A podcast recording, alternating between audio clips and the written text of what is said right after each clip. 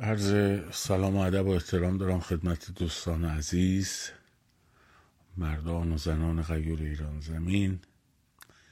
امشب هم به روال شبهای پیش در خدمتون هستم با سلسله گفتارهای پیرامون انقلاب.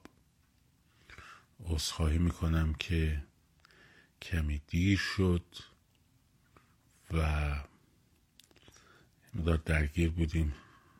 سر مسائل بی ارزش ولی به هر حال دیگه دیشب من چیزی گفتم گفتم تو سوئیس که انقلاب نمی کنیم که تو ایران. ما هم مریخ نیومدیم هممون ایرانی هستیم. در نتیجه باید ایرانی بازی های انقلاب رو هم تا حدودی هندل کرد. بگذاریم از این قضیه. چیز خاصی هم نیست ولی مدار درگیری یه سری مسائل کم اهمیتی بودیم به هر من خیلی امشب نمی‌خوام مزاحمتون بشم. شما هم مطمئنم دیر وقت شده. ولی دو تا موضوع رو می‌خوام امشب در موردش صحبت بکنیم. یکی حقیقتش امروز داشتم با یکی از دوستان قدیم دوستان قدیم صحبت می‌کردم و از بچه های چپ بود. سنشم هم از من خیلی بالاتره یعنی تو دوره انقلاب مثلا دانشجو بودن در امریکا. و یک سری یه میتینگی رو در واقع شاید داشتن و چپ های قدیمی محترم شروع کرده بودن به یک سری مسائلی در باب پهلوی ستیزی. من اونجا البته جوابهایی رو دادم ولی فکر می‌کنم این موضوع اینجا مطرح بشه بد نیست. اولا در مورد خودم مطرح بشه ببینید و بعد در مورد این عزیزان. چون این عزیزان نمایندگان یه طیفی از جامعه هستن که توی پنجا و هفت گیر کردن. به چه معنی؟ البته من می‌فهمم از اینجا از چه جهت میگم می‌فهمم؟ میفهمیدن با تایید کردن یکی نیست لزوما. که یه چیزی رو می‌فهمیم با یه چیزی تایید می‌کنیم قابل چیز نیست. یک نقطه عطفایی که از نظر روانی و از نظر عاطفی و از نظر ذهنی در زندگی یه سری آدما پیش میاد اونها رو خیلی وقتا در اون تاریخ نگه میداره. مثل زخمای روانی که مثلا تو کودکی آدم می‌خوره و توی اون دوره میمونه همیشه و اینو هی تکرار می‌کنه.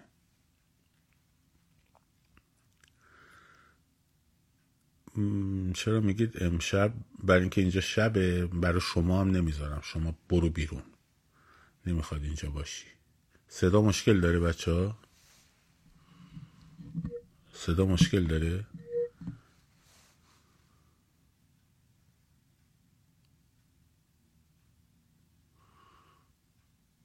اگه صدا مشکل داره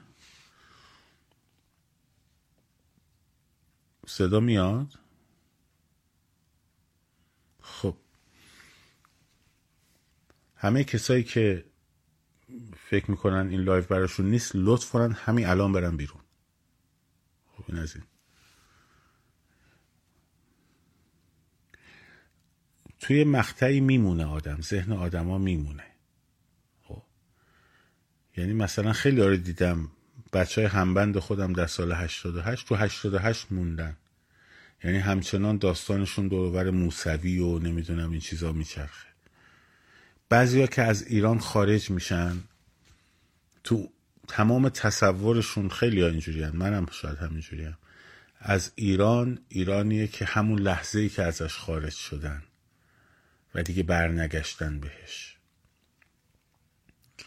بعد آدم شروع می‌کنه به خودش دروغ گفتن. خیلی وقتا. در مورد چپ های عزیز عزیز که شرس کنم این اتفاق افتاده. یعنی چی؟ اینا تمام مسئلهشون در سال پنجاه و هفت موقعی که می‌خواستن انقلاب کنن برین بیانیه هاشون رو بخونین. برین درگیری های ذهنیشون رو بخونین. نوشتن دیگه. انقلاب طبقه کارگر علیه امپریالیزم امریکا بوده. مشکلشون هم با محمد رضا شاه این بوده که این آدم از دید اینا نوکر امپریالیزم آمریکا بوده. خب.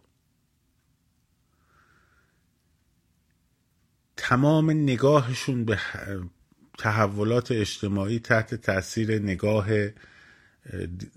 در واقع دیالکتیک تاریخی مارکس بوده. نبرد طبقاتی و دیکتات در واقع طبقه برجوا و طبقه کارگر و پروتر و قیام طبقه پروتر علیه طبقه برجوا و علیه سرمایه داری و بعد امپریالیزم جهانی و بریم ببینین تو بیانی به خصوص در اون سالها. در اون سالها اینا چند تا مشکل با شاه داشتن. اینو من کسی داره میگه؟ من به این من گفتم گفتم عزیز من من باری که انقلاب شد موقعی که انقلاب پیروز شد من پنج سال و سیصد و شست و سه روز داشتم. یعنی بیست و چهار بهمن من می‌شد شیش سالم. خب پنج سال و اینکه شیش سال داشتم. موقع که انقلاب پیروز شد. بنابراین من مثل شما هیستوری مبارزه نوستالژیک چپ ندارم که. خانواده هم چپ نبودن. در نتیجه من به تاریخ نگاه می‌کنم. من به تاریخ نگاه می‌کنم. نگاه می‌کنم میگم که خب رضا شاه. آقا رضا شاه دیکتاتور بود مشروطه رو معلق کرد فلان کرد. توی تحقیق تاریخی به عنوان کسی که از 17 18 سالگی روزی حداقل چهار ساعت مطالعه تاریخی داشته تا همین الانش حالا الانش وقت چیز نداره ولی گوش می‌کنه حداقل به صورت آدیو بوک.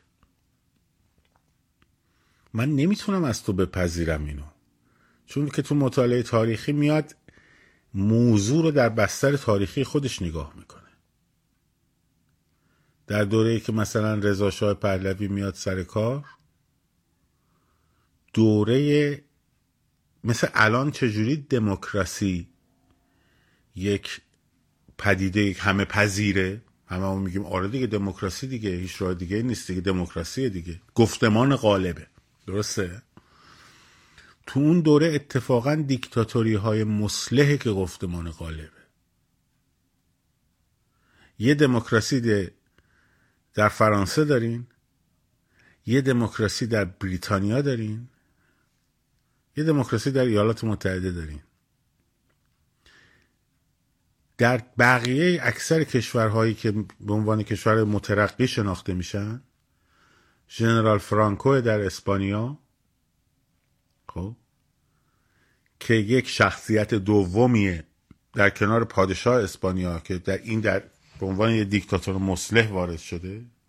موسولینی همینطور که شخصیت دومیه در واقع اول وارد شده. هیتلر همینطور به عنوان صدر اعظم رایش در مقابل هیندنبرگ که رئیس جمهور آلمانه. وارد شده که هیندنبرگ یکی از اون دو ژنرال هیندنبرگ و لودندورف در واقع جنرال های بزرگ جبهه غرب بودن که بعد رفتن تو جبهه شرق در جنگ جهانی اول که تبدیل شدن به هیروها هیروهای آلمان.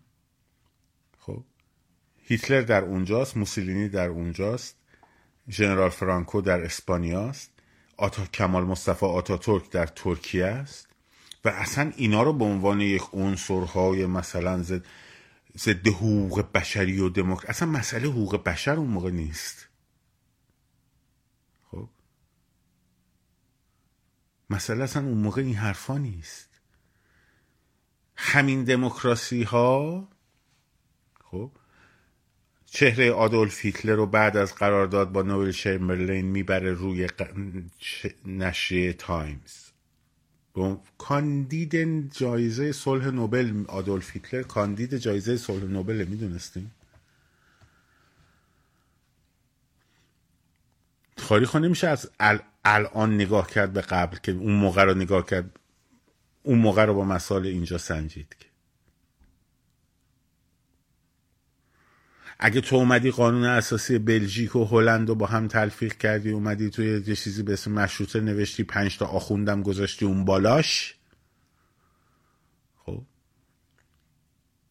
تو نمی‌تونی برگردی بگی که حالا که مثلا رضا اومد اون پنج تا آخوند و عملا هم در دوره رضا هم در دوره محمد رضا شاه هست شد. پس آقا قانون اساسی مشروطه کنسل کردن آقا. اب نداره. اگر همون موقعی که سال هفت شما داشتی انقلاب می‌کردی مسئلت این چیزا بود امروز من میفهمیدم مسئلتو. ولی بیا برگردیم به سال 54 55 56 57 بیا برگردیم به اون سالها. تمام مشکل این عزیزان چپ در یک در یک نمی‌خوام واژه جوگیری رو به کار ببرم در یک هژمونی فکری تاریخی چپ که از دهه شست فرانسه شروع شد. خب؟ و حتی علیه آدمی مثل جنرال دوگل اینا بلند شدن دانشجوها در فرانسه. و بعد رسید به جمال عبدالناصر در مصر و اون ناسیونالیزم عربی و دفع حمله بریتانیا و فرانسه به کانال سوئز و که امریکایی ها اومدن یه شاخشونه اونجا معلوم شد کد دست تن امریکایی هست دیگه دست بریتانیا یا نیست و بعد در ادامه چیدن دوم بریتانیا از منطقه ماجرای صنعت نفت در ایران و گاندی در هند و خب همه اینا رو می‌خوایم تو بستر تاریخش ببینیم دیگه. و نقشی که آمریکایی ها اینجا با ایفا می‌کنن. و بعد از این می‌رسی به دهه هفتاد هفتاد میلادی داستان چپ های آلمان و آلمان غربی و خب داستان المپیک مونیخ و یاسر عرفات و کشتن ورزشکارای اسرائیلی و هواپیمایی ربایی و هواپیما ربایی صاف و سازمان آزادی بخش فلسطین و این داستان ها بعد معمر غذافی و شما تو این فضا که می‌بینی اصلا انقلابی بودن مده. خب از فیدل کاسترو در کوبا بگیر بیا تا این ور. جنگ کره بگیر و تو ماجرای جنگ سرد دارم میگم. بعد جنگ ویتنام رو بگیر.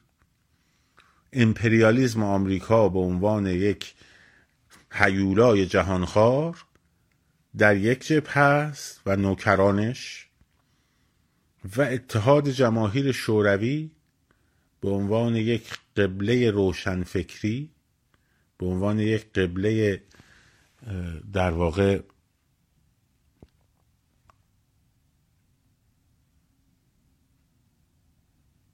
بذارید من یه سری سوسکوموش اینجا جمع جورش می‌کنم به عنوان یک قبله روشنفکری که هر آنچه که در واقع اینها میگن در گفتمان آمریکا ستیزی و امپریالیزم ستیزی تبدیل میشه به گفتمان جهانی چپ ایرانی هم در همونجا قرار داره. چپ ایرانی هم در اون, در اون مقطع در اون موقعیت قرار داره. برید بخونین. کتاب ضرورت مبارزه مسلحانه و نفی تئوری بقا که امیر پرویز پویان می نویسه در رد نظرگاه حزب توده به عنوان چریک های فدایی خلق. مسئلهشون چیه؟ برمیگرده میگه که این رژیم امپریالیستی آریامهری به عنوان نوکر مثلا آمریکا تلاش می‌کنه با امکانات دادن به طبقه کارگر مثل اینکه اینا بتونن سالی یک بار سفر خارجی برن و نمی‌دونم فلان و بسار اینها رو احمق بکنه که در واقع از نفهمن که در استثمار طبقه بورژوا هستن. تمام داستانشون داستان نبرد طبقاتی است. برید ببینید تمام مشکلشون داستان نبرد طبقاتی است. خب مشکلشون هم با شاه چند تا چیزه. یک اینکه اون رو نوکر آمریکا می‌دونن دست نشاندن آمریکا می‌دونن. بعد از کربلای 28 مرداد آمریکایی ها این آوردن سر کار خب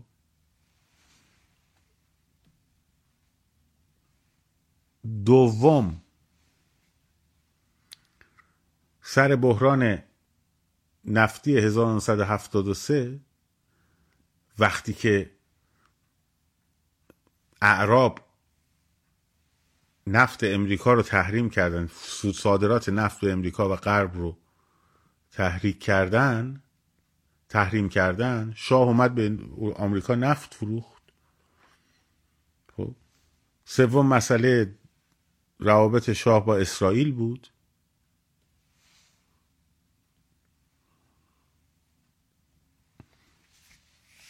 و چهارم خب، موضوع عبدالناصر بود. اونم داستانش این بود که دو بار محکم تو دهنش خورده بود از طرف اسرائیل. یه بار در 1967 یه بارم در 1973 تو جنگ با اسرائیل. دو بار تو دهنش خورده بود و اینو مقصر شاه قلم داد می‌کرد.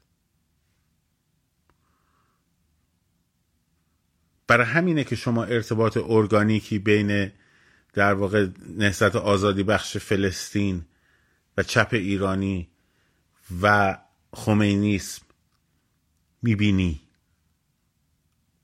و جامعه و حافظ اسد سوریه در واقع.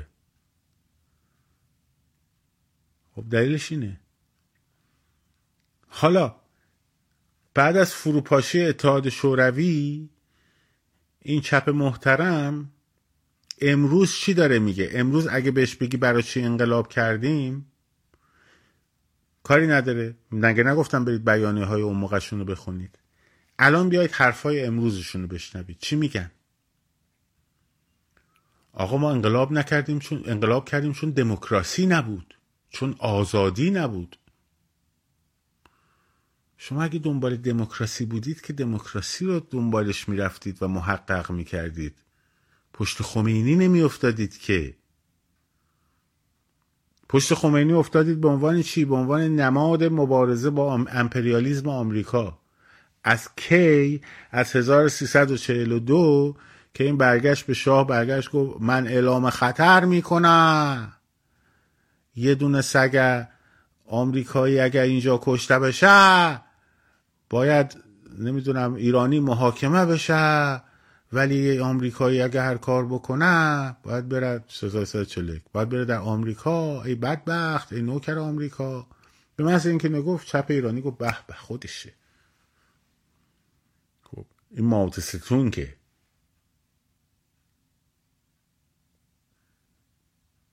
همینه که خسرو گل سرخی در دادگاهش میاد میگه من سوسیالیسم رو در حسین ابن علی. حسین ابن علی. آخه حسین ابن علی چه به سوسیالیسم داره آخه؟ ما مارکسیسم داره. علی ابن ابی طالب رو می‌خواستن بکنن مارکسیست. فکر کن. این پیونده از اونجا به وجود میاد.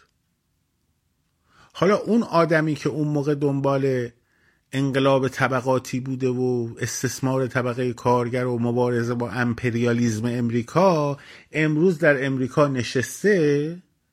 خب برمیگرده میگه که ما انقلاب کردیم چون دموکراسی نبود چون سرکوب چون آزادی نبود. ها چرا دروغ میگی؟ انقدر دروغ گفتی که این دروغه رو خودت هم باورت شده. خودت هم باورت شده. تو انقلاب کردی تحت تاثیر چپ جنبش های چپ در اون سالها دهه 60 و دهه 70 میلادی خب برای مبارزه با امپریالیزم آمریکا. حالا اینا رو برای چی دارم میگم؟ برای اینکه امروز اگر بنده این نمی‌فهمه اینو. برمیگردم میگم آقا در این موقعیتی که ما الان قرار داریم این جوونا دارن انقلاب می‌کنن که مارکس خب و انگلس و لنین و مانیفست مارکس و انگلس و لنین خب به گوش چپشونم نیست. ها؟ دست از سرشون بردارید؟ اینها اگر مثلا برمیگردن میگن که شاهزاده رضا پهلوی برداریم مثلا ایشون برمیگردن میگن این باباش اینجوری کرده نمی‌دونم آزادی و محدود کرده چجوری می‌خواد برای آزادی اقدام بکنه؟ تو مسئلت آزادی بود؟ تو مسئله دموکراسی بود؟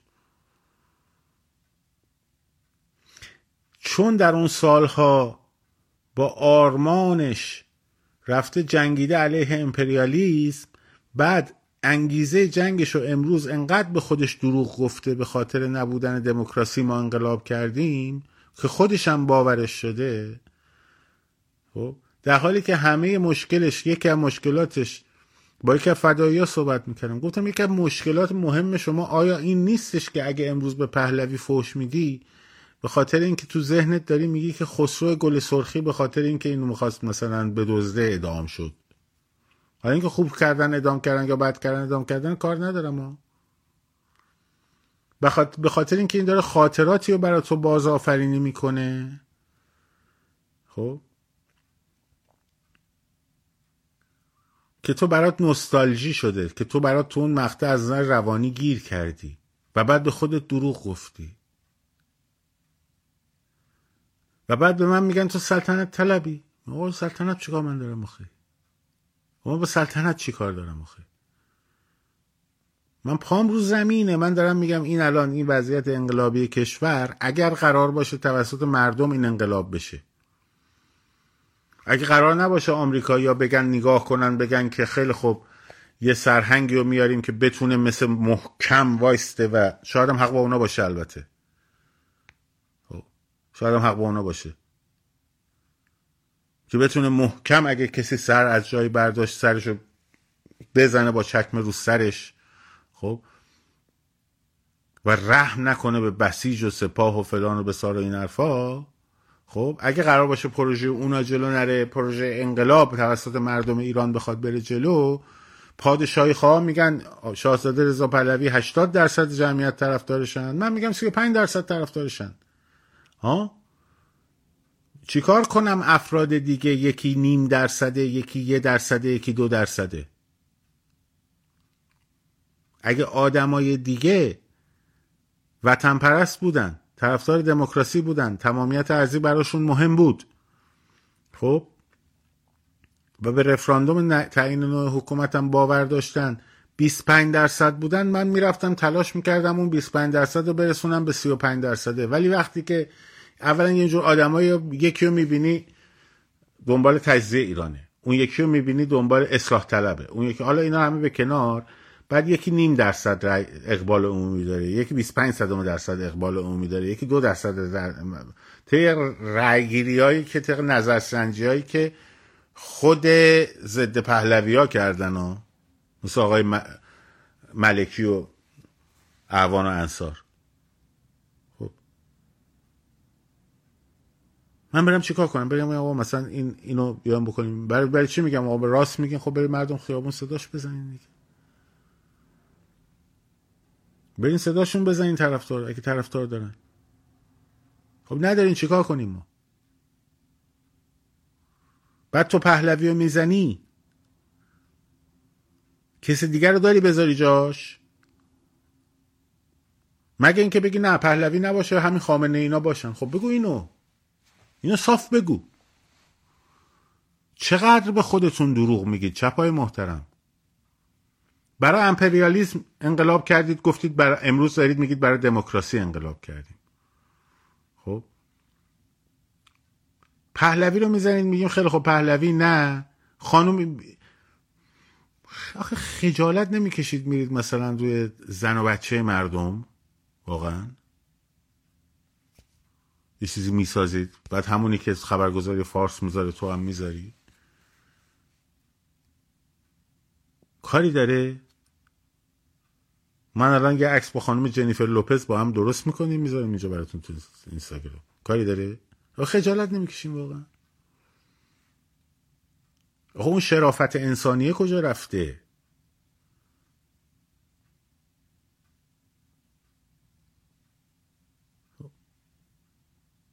تو اگه تو 28 مرداد گیر کردی تو اگه توی دهه هفتاد و معمر قذافی و نمی‌دونم چیریک های فدایی خلق و اون عزیز اون خونه تیمی ها و اون فشفش ترق منفجر کردن ها و اون رستوران آتیش زدن ها و اینا گیر کردی مردم بدبخت ایران چرا باید خواوان این گیر کردن تو رو بدن؟ چرا باید بدن؟ من به عنوان کسی که وقتی می‌خواد صندوق رأی گذاشته باشه به پادشاهی رأی نخواهم داد دارم این حرفو می‌زنم.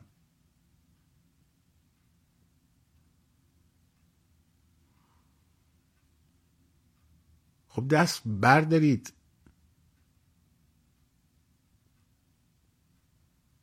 راحتتون کنم آقا جون. پلن ای تمام قدرت نمی قدرت های جهانی مهمن و فلان بسارن؟ تئوری دایجان ناپل اونی می‌زنید برای خودتون.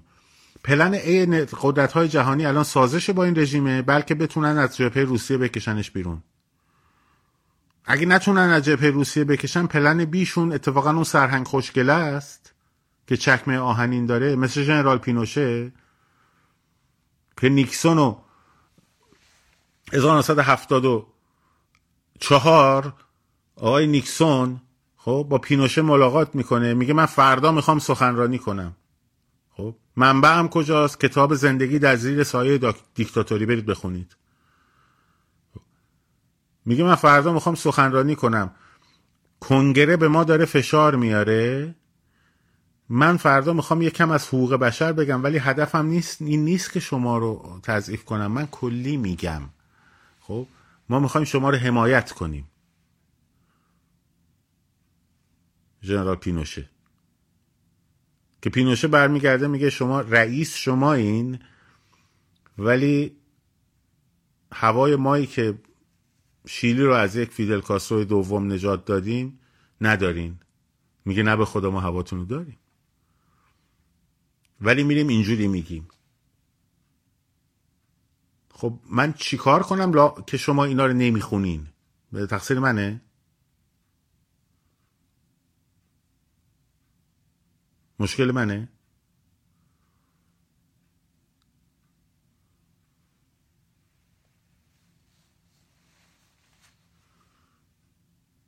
اسم ژنرال لی به گوشتون خورده فرمانده نیروی هوایی شیلی.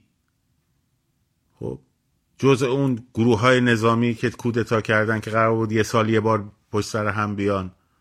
خب برید سرچ کن. ببین اگه من اشتباه دارم میگم آدرس غلط دارم میگم بگو آقا قادری غلط میگی. خب. که چجوری نیکسون با پینوشه همکاری کرد که بزننش؟ قدرتمندترین مخالف پینوشه بود بعد از کودتا. حرفش هم نمی‌خوند.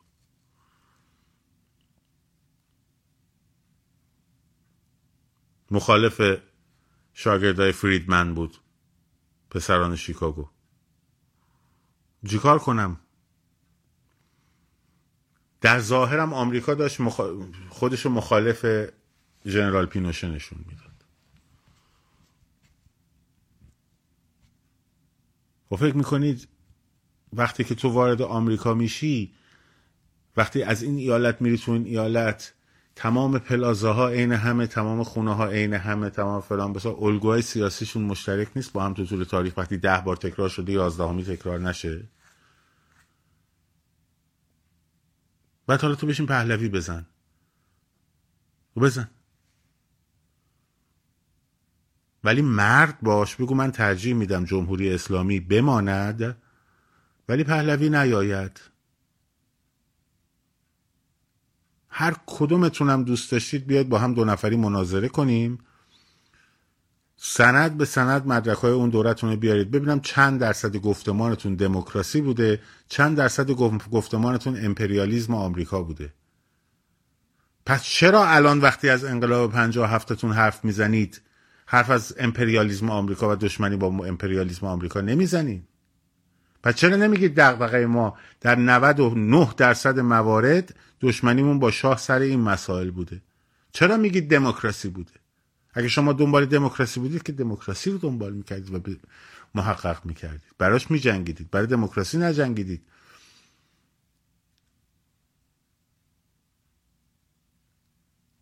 علکی نیستش که تا انقلاب پیروز میشه دیوار سفارت امریکا میرید بالا.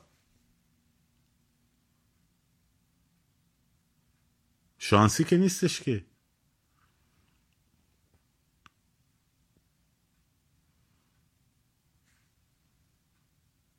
حالا هم دست سر این ملت بر نمیداریم.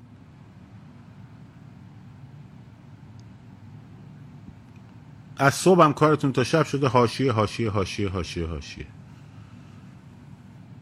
یه سری هم از اون ور بی سواد تو همه همه بی سوادی هست دیگه. کارش نمیشه کرد که. تو اون ورم هست. بشینید تو سرکله هم بزنید. ببینید من کی بهتون گفتم. یادداشت کنید یه گوشه ای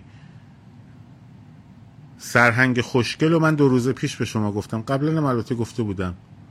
خب منتها اون موقع سرهنگ های سپاه بودن برای کودتای سپاهی. الان به شما دارم در مورد یه ترم دیگری صحبت می‌کنم. سرهنگ خوشگل برای براندازی اونا. خب یادش کن یه جا. اینقدر تو سر کله هم بزنین. البته می‌دونم میشناسمتون. هر دو جناتون رو دارم میگم فردا قربون صدقه اون سرهنگ خوشگلم خواهید رفت و خواهید گفت این رضاشاه دوم ماست. این رضاشاه دوم چکمه های رضاشاه به پای ایشونه. باش تا ببینی. در هر حالت شما وقت توقع انقلاب کردن مردم ایران نداری. از کودتا هم دموکراسی بیرون نمیاد. یه دونه کودتا به من نشون بدید. حتی این کودتای آقای مرسی. خب آخریش. که با حمایت مردمی هم انجام شد. که از توش دموکراسی در اومده باشه بیرون. هرچند می‌دونم خیلی هاتون دقدقتون اصلا دموکراسی نیستش که تو دهنتون فقط میچرخه. اینم از این.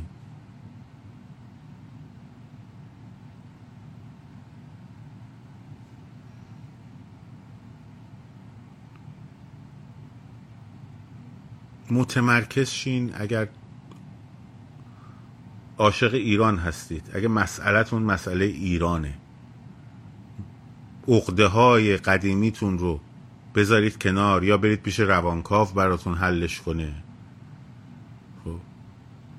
پوسیده شد استالین استخوناش. جسد لنین تبدیل شد به یک نماد جذب سرمایه و توریسم در سیستم سرمایه داری می‌فهمید یعنی چی؟ از مومیایی لنین سرمایه داری داره پول در میاره. مزحک تاریخ. خب. اگه چالش نمی‌کنم برای اینکه از مومیاییش داره نظام سرمایه داری پول در میاره. تو کجایی؟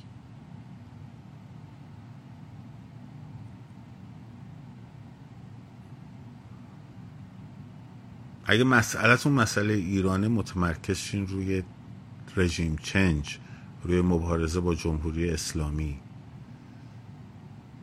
پرگماتیک نگاه کنید.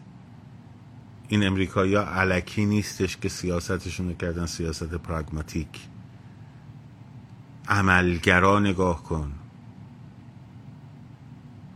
بگو اگر این نکی یک نقشه راه پراگماتیک پراگماتیک درست به من نشون بده عملگرای درست به من نشون بده منم بیام پشت سرتون.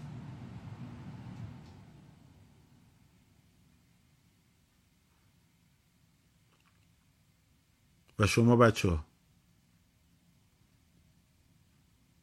این آتاشخالایی که لونه کردن توی این تلویزیون ها بود این شبکه ها بود اینا اینا رو باید شما باید ایگنور کنین بذارین کنار. و گفتمانش کنید که ایگنور کنن این شبکه ها رو و بایکوت کنن این شبکه ها رو. گفتمانش کنید. چجوری رو پول نویسی ها گفتمان کردین؟ بایکوت این شبکه های سعودی و فلان و بسار رو هم رو پول ها گفتمان کنید. این مهمه. این مهمه. رو دیوارا گفتمانش کنید اگه می‌خواین انقلاب دست خودتون باشه.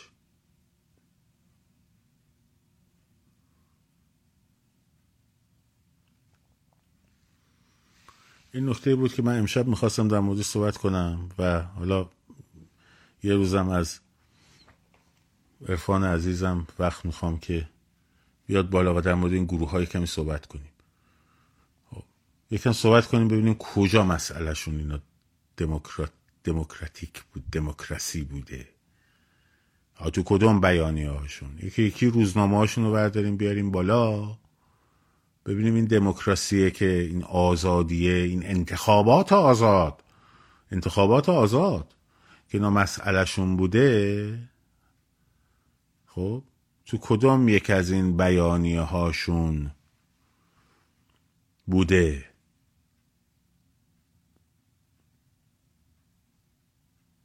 حالا شما می‌فهمید که من به عنوان یک نگاه و یک آدم پراگماتیست دارم به این قضیه نگاه می‌کنم میگم آلترناتیو غیر از این نداریم.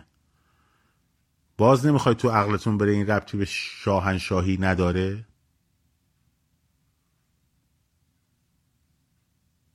نمی‌خوایم بفهمید اینو خب نمی‌فهمید نمی‌فهمید چه کارتون کنیم؟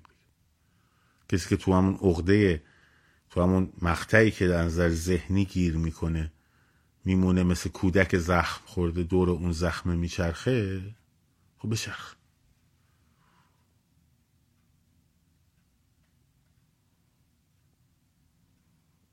منظورم از سرهنگ چه شخصی بود؟ سرهنگش ترمه. سرهنگ قذافی. ژنرال پینوشه. یک ارتشی ناشناخته. می‌دونستی ژنرال پینوشه چند ساعت قبل از کودتا چند روز قبل از کودتا خبردار شد. طرحی که ژنرال لی فرمانده نیرو هوایی و فرمانده نیرو دریایی برده بودن جلو برای 11 سپتامبر 1973 دو روز قبل. دو روز قبل.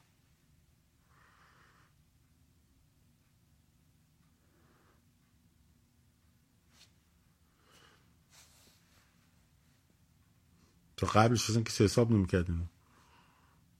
چجوری شد بعدش ژنرال پینوشه فکر بکن نمیشه. ژنرال پینوشه یه, یک یه روز توی یک لایوا گفتم. یه گروهی داشت به اسم گروه پلیس مخفی دینا. خب یه سرهنگ هم سر کارش بود. که برمیگرد گفت دینا منم. شکنجه هایی که اینا کردن حتی یک مرکز به خصوص شکنجه جنسی داشتن. شکنجه هایی که اینا کردن قابل گفتن نیست. یعنی نمیشه اینجا گفت. خب؟ به تصور خیلی ها نمی گنجه. نمیشه گفت واقعا. اونی که میشه گفتش مثلا یکی یکیش اینه موش مینداختن تو آلت جنسی خانوم ها داخل حالت جنسی خانم ها. این یکیشه که میشه گفت. چیزای دیگه نمیشه گفت. خب؟ پلیس مخفیش بود. یه گروهی هم داشت به اسم گروه کرکس که کارش بود شکار مخالفاش در سرتاسر سر دنیا. تو همین واشنگتن دی سی رفت یکی از وزیرای سابق آلنده رو کشت. که همین باعث شد تنش به وجود بیاد بین امریکا و شیلی. خب؟ ولی آمریکایی ها حسابی ازش حمایت می‌کردن. حسابی. حسابی ها اصلا کودتا رو برنامه رو سازمان CIA کرده بود. خب. جناب هولمز. و در این حال چی می‌خواست؟ اولین آزمایشگاه نئولیبرالیزم فریدمنی با فرزندان شیکاگو پسران شیکاگو که در دانشگاه شیکاگو شاگردان فریدمن بودن اینا آمدن اقتصاد شیلی رو دست گرفتن. یعنی اقتصاد سوپر بازار آزاد در تجمع با یک دیکتاتوری. که فریدمن 1976 برای دومین بار که اومد شیلی برگشت گفت جناب پینوشه این نئولیبرالیزم بازار آزاد شک درمانی و همه این داستانه که ما می‌گیریم تو یه نظام سیاسی آزاد جواب میده. آقا من میترسم با این وضعیت ها خب؟ خود فریدمن داشت صداش در میومد پدر این مکتب. خب برای آمریکا چی مهم بود؟ صنعت مثل شیلی شرکت های چند ملیتی. دموکراسی اگه دموکراسی براش مهم بود حاضر بود یک دیکتاتوری خشن سوپر خشن در در تاریخ بی‌نظیر. یعنی شکنجه که من دیگه من می‌تونم شکنجه نازی رو اینجا بگم ولی شکنجه اونا رو نمی‌تونم بگم. برید بخونید. کتاب زندگی زیر سایه دیکتاتوری.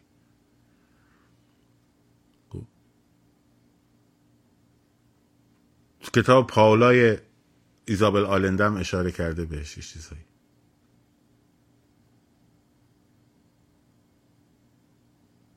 این, نمونه رژیم چنج امریکاییه. این نمونه رژیم چنج امریکاییه.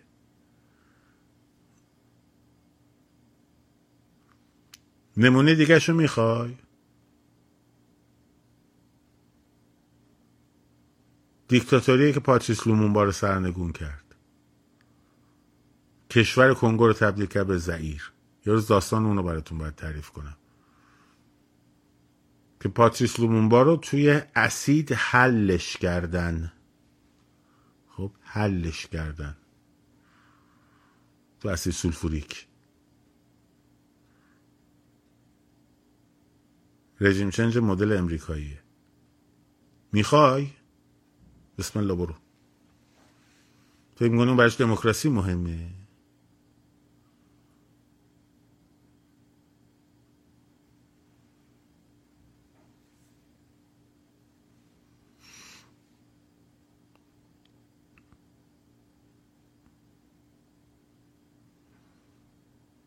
دو کلم دو هم ساریخ نمیشه سرتون سرشون نمیشه. دوزار تو همون تاریخ کمونیسم هم سرشون نمیشه.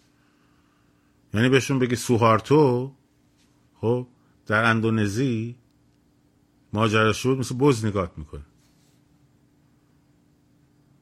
بس صحبت از دموکراسی.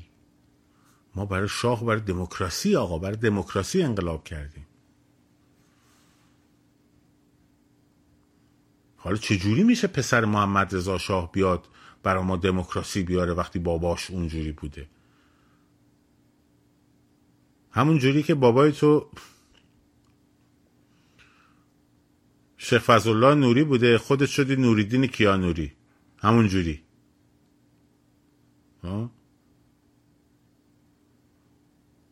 پدر جد تو پدر بزرگ تو پدرت. که خجالت آوره برای دخترای فرمان فرما. تو که میشه مریم فیروز.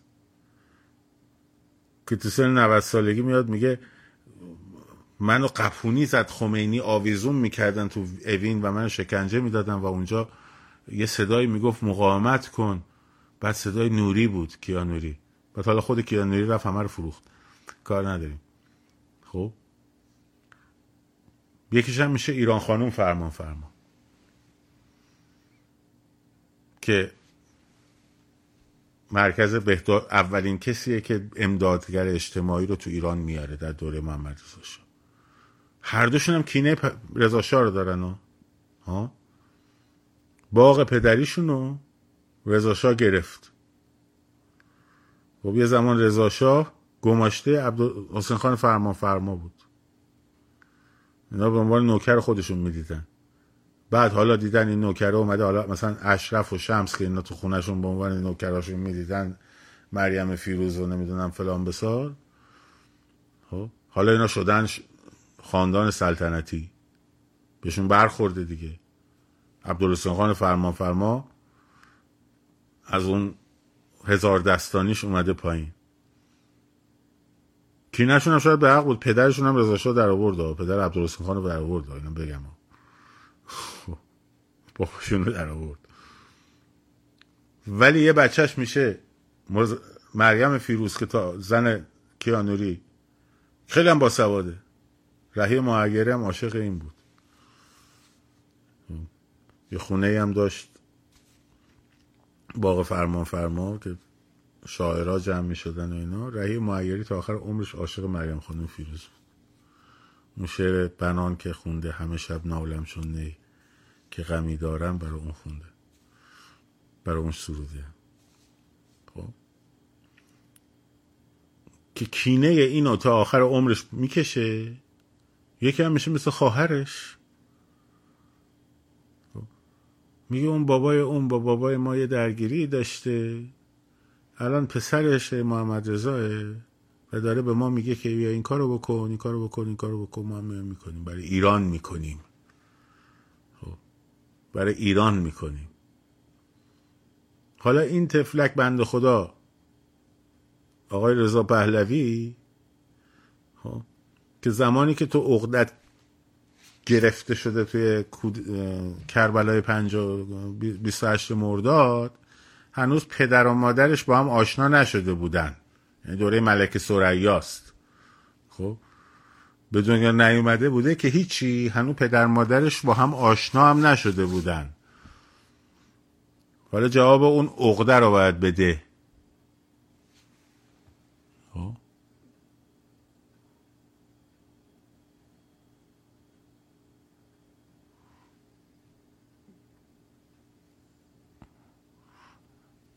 و حالا اون جواب عقده رو باید بده هیچی. بچه های ایران باید این ضربه ها رو بخورن.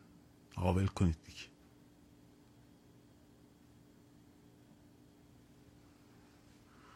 فرستادم بره بخوابه. این که بچه این شبکه ها رو و بایکوتشون رو گفتمان سازی کنین بفرستین تا چشمشون کورشه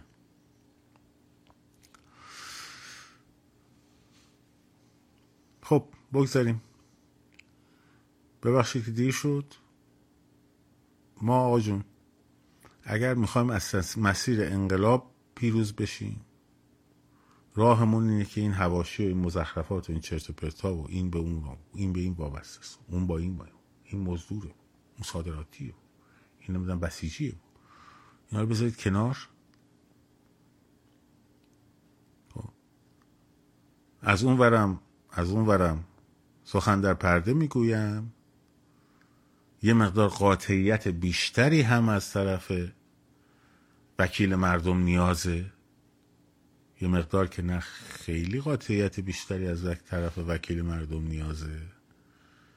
که بتونه خیال اینا رو جمع بکنه که آقا آقای می‌تونه آره بابا. اگه یه موقع چهار تا گروه مسلحی دست سر برآوردن و فلان و بسار حواس آدم شرف. آره حال بگذاریم اگه می‌خواین مسیر باش اگرم نه وایستین یه روزی رو می‌بینم که همین شماهایی که الان دارید میگید. زنده باد فلان فلان فلان فلان. اون موقع دارید در مورد زنده باد سرهنگ خوشگله حرف می‌زنی. باش تا ببینی. چون وقتی بخون قالب کنن یه جوری قالب می‌کنن که تو اصلا نفهمی. فکر کنی یه رضا شاه دومی به وجود اومده. آره. شما کار خودتون رو بکنین. کار شما چیه؟ متمرکز روی هدف. متمرکز روی مسیر. خب. گفتمان سازی بکنید در مورد این شبکه ها و در واقع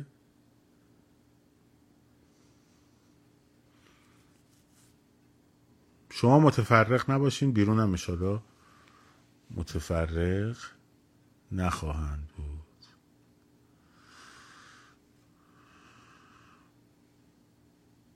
شاد سرفراز آزاد باشید. پاینده باد ایران. زن زندگی آزادی.